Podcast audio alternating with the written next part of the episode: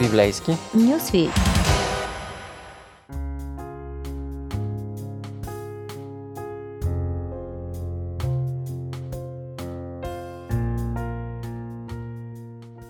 Здравейте, приятели! Аз съм Ради, а в библейски Нюсфит от известно време се движим с Исус и компания по страниците на Евангелието на Марк. Намираме се в 6 глава, където разбираме, че Исус се връща в Назарет, градчето на своето детство. Спомняме си, че той е роден в Витлеем, пределите на Юдея, но е отраснал в Галилея и Назарет е едно малко градче с около 500 жители и Марк ни казва какво се случва там. Идва съботата, Исус говори в синагогата, хората започват да се споглеждат, да се ослушват и да се чудят.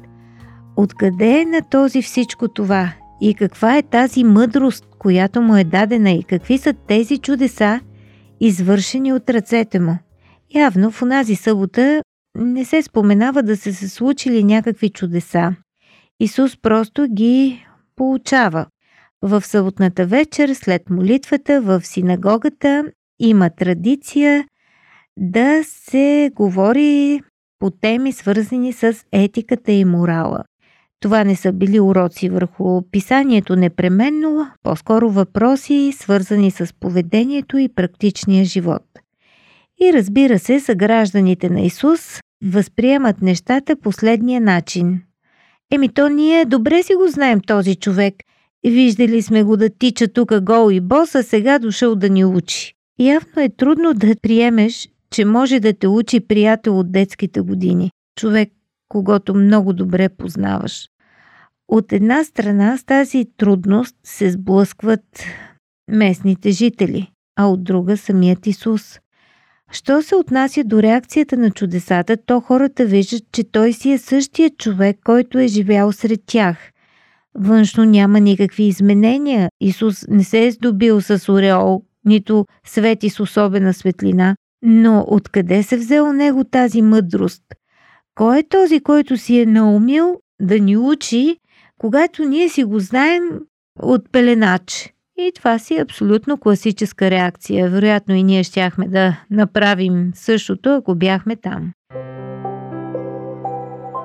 Не е ли той Дърводелецът, син на Мария и брат на Яков, Йосия, Юда и Симон. И сестрите му не са ли тук между нас? И те се отвърнаха от него.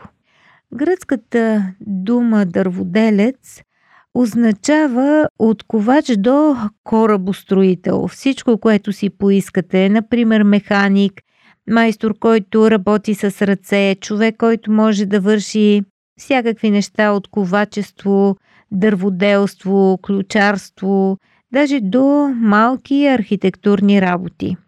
Исус е занаячия в селото си и хората там говорят за това. В същото време не трябва да забравяме, че тогава не е имало никакво презрение към ръчния труд. Напротив, дърводелецът е считан за достоен, мъдър човек. Даже в Талмуда се среща подобно изражение – къде да намерим дърводелец, който ще дойде и ще ни обясни това. Но пък точно този дърводелец да се прави на учител е, няма как да стане. Той цял живот е работил тук, в нашата селска работилница. Ето ги братята му, знаем ги. И сестрите му са женени тук, знаем и тях и мъжете им. Какво му е штукнало да ни получава? И те го отхвърлят. Исус отвръща. Никой пророк не е безпочит, освен в своето родно място, сред своите роднини и в своя дом. Изглежда странно, но в същото време е типично. Ние можем да приемем поучението и изобличението, т.е. и съвет да ни се дава и да бъдем критикувани, а особено можем да приемем лечебната практика на някого с голямо уважение, даже на моменти с трепет, но родството по някакъв начин ни пречи. По библейски то ни съблазнява, препъвани. Тази памет за човека като малък, спомените от неговото детство, сякаш ни правят неспособни да видим в него нещо повече от това, което си мислим. Както тук, те не могат да видят в Исус дърводелеца от техния градец, пророка, проповедника, лечителя, месията.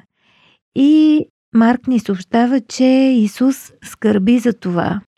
И не можеше да извърши там никакво чудо, освен че положи ръце на няколко болни и ги изцели. Всъщност, дали наистина Исус се нуждае от нечия вяра като медицински инструмент за изцелението на човека? Виждаме, че не е точно така. Ето, говорихме за това как излекува измъченият от демони гадаринец, който по никакъв начин нямаше как да афишира своята вяра. Но очевидно тук неверието е такова, че чудесата са безполезни. Исус се чуди на това неверие. След това напуска Назарет и отива по околните села да получава. Няма какво да прави вече в града на своето детство. Така свършва и визитата му там. Какво да кажем за дискусии по Радио 316?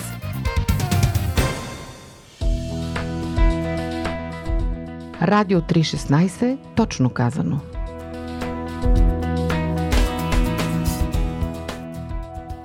След това разбираме, че Исус упълномощава ученици, предава им своята сила, пълномощи и власт и ги изпраща да служат двама по двама.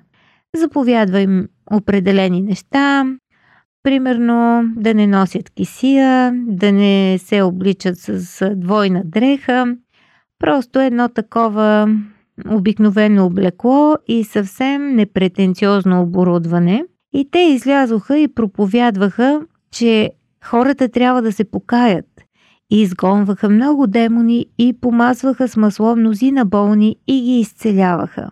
И в един момент работата е толкова, че момчетата се натоварват твърде много. Исус забелязва това и им казва Елате, вие сами на уединено място насаме и си починете малко, защото мнозина идваха и си отиваха, а те нямаха време даже да ядат.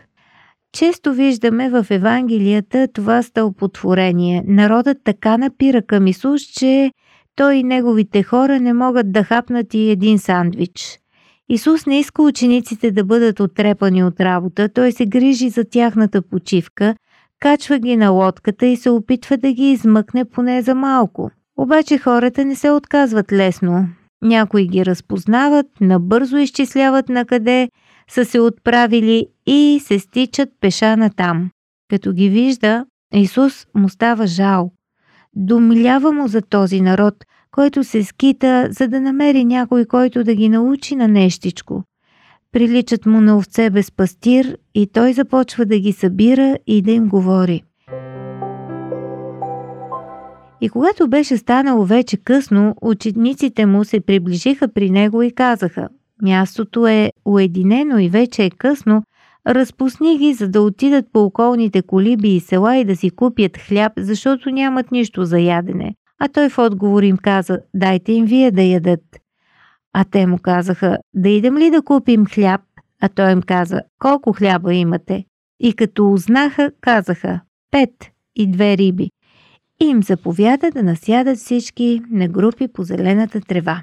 Свежата трева говори за ранна пролет, много скоро след Пасхата по тези места не остава никаква зеленина.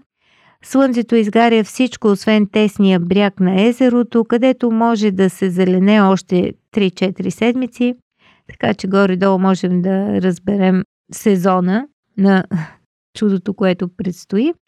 И като взе петте хляба и двете риби, Исус погледна към небето и благослови. После разчупи хлябовете и даваше на учениците си да ги слагат пред тях и двете риби раздели на всичките. Преумяването на хляба е нещо съвсем стандартно за евреите. Действително Исус благославя, преумява и раздава. Може би това е наистина нещо като жертвоприношение, което отбелязва началото на нова месианска ера. Също както по време на освобождението от Египет, Бог праща на земята манна, така Исус тук умножава хляба. Паралел, който ни говори за началото на ново избавление. И всички ядоха и се наситиха и вдигнаха 12 пълни коша с каши, а така също и от рибите. 12 коша, разбира се, ни подсказва за 12-те племена на Израил и може би, че това е новият хляб, новият вид манна, дадена на Израил. И веднага накара учениците си да влязат в кораба и да отидат преди него на отвъдната страна към Вицаида, докато той разпусне множеството и след като се прости с тях, отиде на хълма да се помоли. При процедурата за отпускането на народа се правят две кратки неща – не голямо получение върху писанията и благославянето на хората с молитва за пътя, който им предстои. Всичко това отнема не повече от час, после Исус се качва на планината.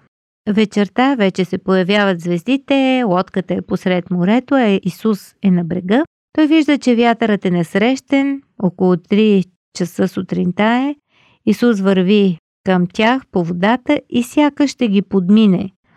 Може би искал да ги предупреди и да ги срещне във Вицаида, какво друго, но те оставят с впечатление, че някакъв призрак и е нормално, защото съгласете се, не се вижда всеки ден как някой ходи по водата. Това, което виждат, ги плаши и затова Исус бърза да ги успокои. Събудете се, ободрете се, аз съм, не бойте се. И влезе при тях в кораба и вятърът отихна. И те много се изумиха и очудиха в себе си, защото не се бяха вразумили от чудото с хлябовете, тъй като сърцето им беше закоравяло. Е, това тук е интересно. За какво всъщност говори Марк?